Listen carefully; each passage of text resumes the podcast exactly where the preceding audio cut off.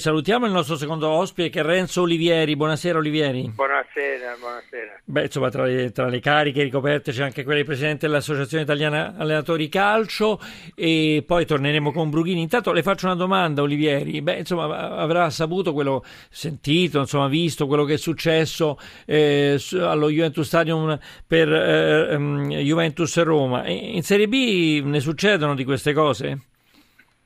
Ma direi così meno, ma un po' meno, cioè... non mm. sono successe grandi cose, sono sì? un po' diverso dall'opinione pubblica di ieri, da quello che è stato scritto e stato detto.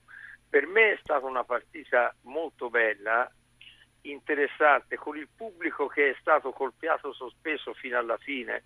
Se il calcio dovesse ritrovare queste dimensioni, è vero, dal punto di vista della tensione lei ha ragione, certo. È molto, be- molto bello. L'arbitro prudentemente avrebbe potuto anche rallentare un po' la gara in certi momenti per cercare di placare un po' gli animi e io non sarei stato d'accordo perché prima di tutto viene lo spettacolo. Ha ammonito quando doveva ammonire e ha dato velocità alla gara contribuendo allo spettacolo.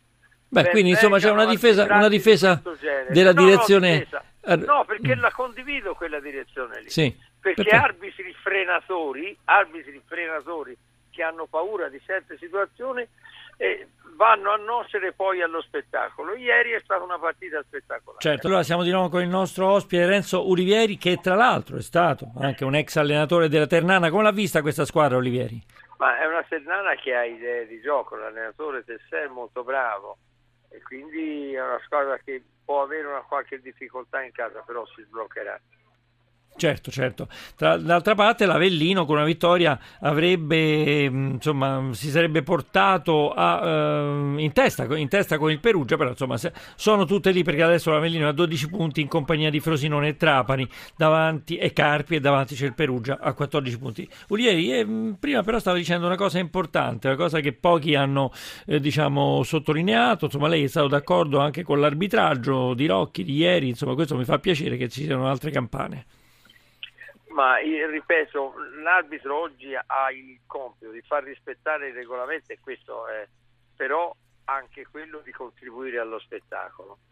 Se, ripeto, è un fatto di interpretazione di gara perché poi sull'episodio rigore non rigore è roba millimetrica, a me mi sembra che l'abbia anche indovinato, ma a parte questo, poteva, avrebbe potuto anche sbagliarli. Si parla di gestione di gara quando l'arbitro gestisce io lo manderei a casa. L'arbitro arbitra.